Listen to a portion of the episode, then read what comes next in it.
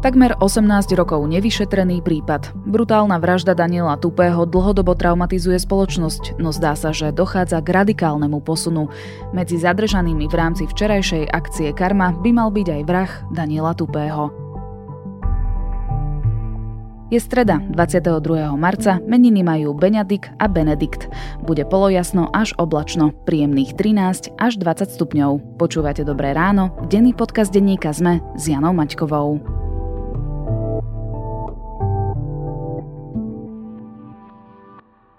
Prejsť prstom po mape? To je nuda. Spoznať svet na štyroch kolesách?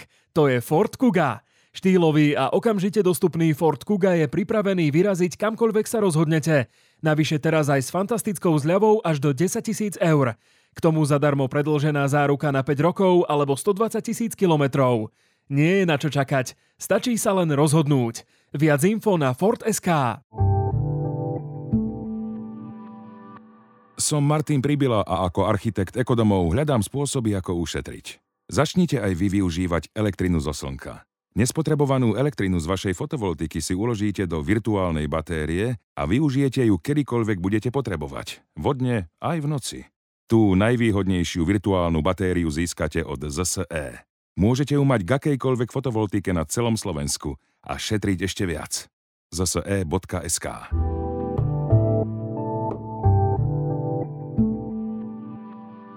A teraz už krátky prehľad správ. Polícia obvinila z výtržníctva 29-ročného muža zo Serede, ktorý v Lani v októbri vo vlaku napadol mladú ženu a muža. Dôvodom mala byť dúhová stúžka na oblečení ženy. V prípade dokázania viny mu môže hroziť strata slobody na 3 roky. Vo Veľkej Mači začali s búraním domu Jana Kuciaka a Martiny Kušnírovej. Na jeho mieste bude pamätník slobody slova. Výstavba by sa mala začať budúci rok. Poslanci posunuli do druhého čítania novelu o rodných číslach, ktorá by transrodovým ľuďom znemožnila právnu tranzíciu a prepis rodného čísla v dokladoch. Za posunutie zákona hlasovalo 87 poslancov. Súčasný zákon hovorí, že štát vykoná u človeka zmenu rodného čísla na požiadanie, ak predloží lekársky posudok o zmene pohlavia. Líder Oľano Igor Matovič chce so stranou Aliancia rokovať o možnostiach spolupráce v súvislosti s voľbami. Aliancia deklaruje, že do volieb ide samostatne. Rokovania zatiaľ neuzavreli ani s Ďorďom Dimešim, ani so stranou Maďarské fórum. Po roku 2035 by sa mohli stále predávať nové autá so spaľovacími motormi, ale len v prípade, že budú využívať syntetické palivá. Nový návrh poslala Eurokomisia nemeckému ministerstvu dopravy. Viac aktuálnych správ nájdete na Sme.sk alebo v mobilnej aplikácii Denníka Sme.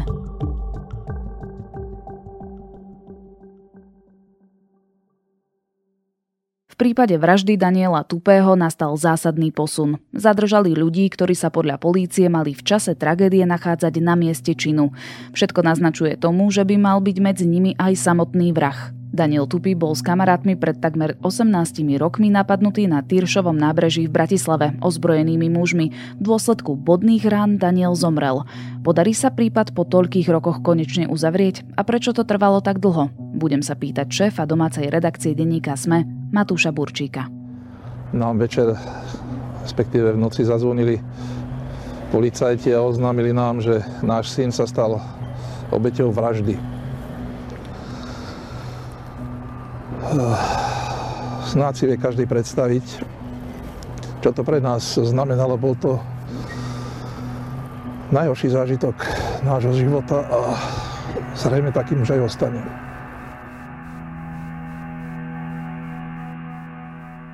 Matúš, čo nové sme sa v kauze vraždy Daniela Tupého dozvedeli? Koho policia zadržala? Polícia včera ráno vydala informáciu o tom, že zadržala skupinu mužov, ktorí by mali súvisieť e, s vraždou Daniela Tupého z roku 2005. Zatiaľ je tá informácia iba taká, že ich predviedli na políciu, budú ich vypočúvať alebo vypočúvajú ich a na základe toho sa rozhodne, či vznesú aj konkrétne obvinenia. Ale teda malo by ísť o tú skupinu, ktorá bola na mieste činu a mala spôsobiť, alebo niekto z nich mal byť aj priamo vrahom Daniela Tupého. Ale tých 8 ľudí, ktorí boli dnes Národnou kriminálnou agentúrou zadržaní, môžeme vyhlásiť, že na 110% sa nachádzali za mieste činu, konkrétne na Týršovom nábreží. Sú to neonacisti alebo o koho presne ide? Táto partia, o ktorej sa hovorí, je dlhodobo spájaná s istou teda pomerne radikálnou neonacistickou skupinou, ktorá pôsobila v Bratislavskej Petržalke.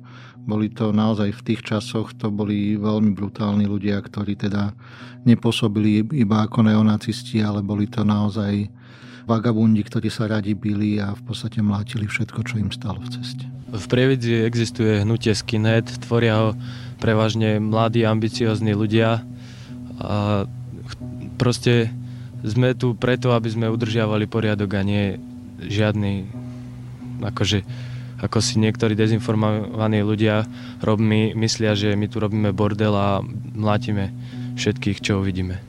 Majú Rómovia dôvod bať sa vás? No majú. Minulý rok v máji šéf NAKA Ľubomír Daňko v relácii rozhovory ZKH povedal, že je vo vyšetrovaní posun. Že sme zistili v podstate okruh e, všetkých osôb podozrivých, ktoré e, na, danej, na danom skutku e, mohli parti- participovať. Čo sa teda zmenilo? K akému posunu došlo? Začal niekto vypovedať?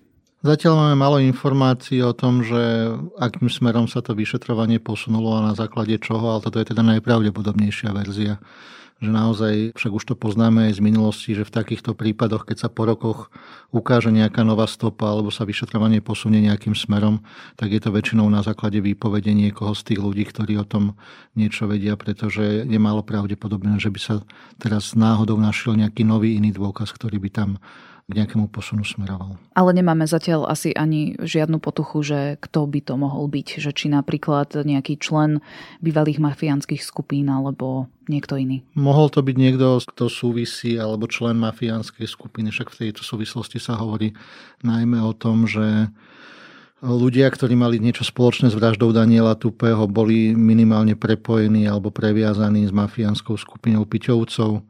Rovnako to mohol byť človek, ktorý sa pohyboval v tom chuligánskom prostredí, bol odsudený za nejakú inú trestnú činnosť a rozhodol sa vypovedať, lebo asi mal k tomu nejaké dôvody. Tak ale to asi uvidíme v nasledujúcich dňoch, možno týždňoch. Uvidíme, možno že, mesiacoch. Možno mesiacoch a vôbec nevieme, že či sa to dozvieme. Vráťme sa ale v čase 17,5 roka dozadu. Čo sa stalo 4. novembra 2005 v Bratislave na Týršovom nábreží? Bolo ich tam podľa všetkého, že asi 10 až 15 a stiahli ma z bicykla, dokopali, dobili a ušli. Až v sanitke mi povedal zdravotiak, že som bodnutý. Ja som to dovtedy nevedel. No, no to je taký prípad, ktorý na základe už aj tých e, informácií z posledných rokov a rôznych kaus z posledných rokov v podstate aj upadol do zabudnutia, aj keď e, my novinári sa k tomu čas od času stále snažíme nejakým spôsobom vrácať a upozorňovať na to. Ale boli to časy, keď naozaj takéto partie neonacistov alebo skinheadov chodili po Bratislave, mlátili ľudí, vyvolávali všelijaké potýčky a ako keby nebrali to v podstate iba z nejakého pohľadu, že svojho presvedčenia, ale naozaj to boli najmä ľudia, ktorí sa chceli byť, boli silní, keď boli v skupine a takto prezentovali nejak, nejak tú svoju silu. Naše hnutie chce trošku pozdvihnúť nás a tento štát, aby tu bol poriadok. Polícia vtedy proti ním nejakým spôsobom nezakročila. No. Bola taká doba, že vtedy aj mafiánske skupiny mali pomerne silné slovo Bratislava bola naozaj trošku o niekoľko levelov z hľadiska bezpečnosti nižšie ako, ako je dnes a teda títo ľudia si mohli robiť, čo chceli. Takýmto spôsobom teda došlo aj k tej samotnej vražde Daniela Tupého, že išla skupina študentov tam po Tyršovom nábreží. Bolo to tak podvečer alebo to v neskorších večerných hodinách. Zrazu tam pribehla takáto partia, možno desiatich, možno 15 ľudí. Začali ich mlátiť, používali boxery nože a takto Daniel Tupy prišiel o život. Prečo vlastne došlo k tej vražde, ako sa to mohlo stať, tak je tu veľký faktor náhody. Náš syn bol nesprávny čas na nesprávnom mieste. Ako k vražde pristupovala polícia následne? No ono to vyvolalo pomerne veľké pobúrenie, lebo už ako keby vtedy pretiekol ten pohár trpezlivosti aj verejnosti a vznikol pomerne veľký verejný tlak na to, aby tá policia začala konať. Hej. Takže tam naozaj sa vytvorili nejaké týmy, ktoré preverovali všetky možné informácie, ale ako keby aj tam sa ukázalo, že tí policajti vtedy nemali skúsenosti s tým, ako riešiť takéto prípady. Možno tam boli aj nejaké tlaky na to, aby to vyšetrovanie išlo alebo bolo odklonené nejakým iným smerom. A pri najmenšom nám to ukázalo, že ako slabo mala vtedy policia zmapovanú tú neonacistickú scénu. Pritom ešte, ak by som mohol doplniť tam skutočne tí ľudia, ktorí tu vtedy robili tú neplechu, tie vytržnosti a tie bitky, to nebola nejaká veľká skupina. Bolo to také tvrdé jadro niekoľkých, keď môže desiatok ľudí, tak možno aj preháňam. A teda tých dôkazov vraj nebolo ani veľmi veľa, hlavne stalo sa to v noci na nábreží, kde neboli ani žiadne kamerové záznamy. A zdá sa mi, že ani veľa svetkov nie, lebo naozaj to bola taká trma vrma, že sa to za nejakú minútu stalo všetko. Áno, v podstate aj tí chlapci tam nemali veľmi čo zaznamenať, no napadli ich nejakí agresívni chuligáni, padlo tam niekoľko úderov, kopancov, bodnutí nožom a zrazu sa to celé skončilo a potom, keď tí ľudia boli vypovedať, tak naozaj ani nemali policii veľmi čo popísať. Vtedy bol ministrom vnútra Vladimír Palko z KDH, bola vtedy pri moci druhá Zurindová vláda a otec Daniela Tupého tvrdí, že maril vyšetrovanie. Čo mal tým na mysli? Musím povedať jedno, že už od začiatku toho vyšetrovania sa síce vtedajšia vyšetrovateľka a celý ten tím urobili obrovský kus práce, ale zároveň došlo, to môžem povedať otvorene, k mareniu vyšetrovania a to vtedajším ministrom Palkom, pretože... No asi, asi prísilné slovo je, že maril vyšetrovanie. Možno je to na polemiku, že či vtedy to, akým spôsobom vedenie ministerstva vnútra zverejňovalo dôkazy alebo postupu vyšetrovaní, či to prospelo tomu samotnému vyšetrovaniu. Ja zase v prípade Vladimíra Palka na základe toho, aký bol vtedy, by som nemal také podozrenie, že by sa nejakým spôsobom snažil mariť vyšetrovanie, ale skôr aj tu sa ukazuje taká nejaká neskúsenosť toho štátneho aparátu. Dnes už by sme si povedali, že minister vnútra nemá vonkoncom čo informovať o nejakom vyšetrovaní a našťastie tá kultúra sa aj v tomto posunula nejakým smerom ďalej. Však tie chyby sa ukázali aj počas vlády Roberta Kaliňáka, aké to je nešťastné, keď sa minister stará do toho, čo robia policajti. Vladimír Palko v tom čase e, zverejnil detaily z vyšetrovacieho spisu, ak sa nemýlim. Áno, áno. Spomenul dôkazy a nejaké informácie o tom, akým smerom sa vyšetrovanie uberá. A pred všetkými prítomnými aj novinármi a hostiami vymenoval všetky tieto dôkazové prostriedky, mm-hmm. ktoré policia našla. Vyšetrovateľka mi vtedy hovorila, že ja, neskôr, keď som s ňou hovoril, že týždeň na práškoch, pretože celá jej robota vlastne vzýšla na vnívoč. Mm-hmm. Po vyše dvoch rokoch od vraždy polícia obvinila ľudí blízkych mafiánskej skupine Piťovcov. Čo to bola teda za skupina a prečo obvinili práve ich, aké mali dôkazy na ne? No to bolo tiež tedy také prekvapivé pomerne, lebo už naozaj ten odstup času bol pomerne veľký. Vlastne pri takýchto vraždách sa väčšinou pracuje s takou teóriou, že keď sa to nepodarí objasniť hneď alebo do niekoľkých dní, tak v podstate už tá stopa postupne chládne a je stále menšia možnosť, aby sme dospeli k tomu, že ako to v skutočnosti bolo. Takže už to pôvodné obvinenie tých ľudí blízkych Piťovcom bolo pomerne prekvapivé a médiá to teda naozaj vtedy veľkom riešili. Bolo to na základe výpovede nejakých svetkov, ktorí tiež mali byť na mieste činu. Takým tým hlavným, akože by som nazval, že koronným svetkom volal sa Milan Lipnický a opäť to bol jeden človek z tej Petržalky, ktorý tam pohyboval sa v tom kriminálnom prostredí, sám bol obvinený zo závažnej trestnej činnosti. A teda on vypovedal o týchto píťovcoch. Keď sa ten prípad dostal neskôr na súd, tak sa to celé rozsypalo. Viacerí policajti potom neskôr hovorili, že obžaloba bola podaná pod tlakom a teda, že celé toto vyšetrovanie bolo posunuté pred súd vo veľmi krátkom čase. Mysleli tým politický tlak? Tak pod tlakom, on ten tlak v tejto kauze bol v podstate neustále. Hej. Či už to bol spoločenský tlak, povedzme si, aj, čo si predstavujeme pod politickým tlakom, naozaj ktorý minister by nechcel, aby za jeho vlády nebola takáto kauza vyriešená, aby sa mohol postaviť na tlačovku a povedať, že vidíte, že podarilo sa nám to, už ste ani nedúfali. Ja na jednej strane chápem aj to, že tí ľudia, ktorí naozaj sa snažili poctivo pracovať na tej veci, im išlo o to, aby sa to skončilo nejakým spôsobom úspešne, aby tie dôkazy pred súdom obstáli. Nakoniec ale tento prípad nám ukazuje to, že nie všetko, čo sa dostane pred súd, musí byť nakoniec aj odsúdené. Poznáme alebo pamätáme si prokurátorku toho prípadu, ktorá bola v tom čase veľmi uznávanou prokurátorkou a riešila najmä takéto mafiánske kauzy.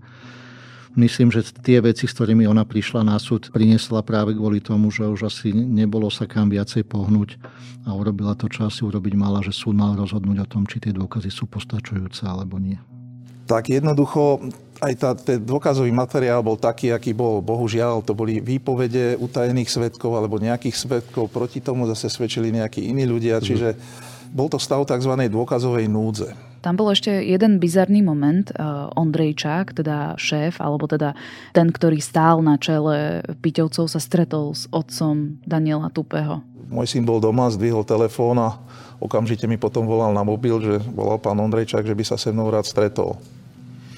Takže toto sú veci, ktoré som vtedy hovoriť nemohol, pretože súdne, súdne, súd prebiehal. Samozrejme, stretli sme sa. Čo bolo predmetom toho stretnutia? Nemáme úplné podrobnosti, čo bolo predmetom toho stretnutia, ale Ondrejčak celkovo návonok sa snažil vysielať signály, že jeho ľudia s touto vraždou nemajú nič spoločné. Hej. Však prezentovali teda aj na tom súde.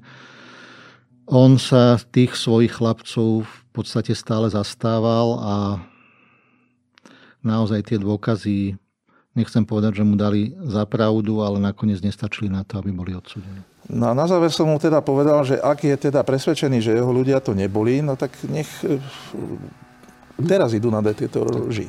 Na tom stretnutí vraj e, vzýšla požiadavka, aby obvinení išli na detektor lží, no to súd vraj zamietol. Prečo? Vieme? Takže on zareagoval veľmi povedal by som promptne, zdvihol telefón, niekomu zavolal, niekomu z obhajcov a povedal mu, že aby zariadil, aby všetci obvinení išli na detektor. Uh-huh. Detektor lži u nás není nejakým zásadným dôkazom.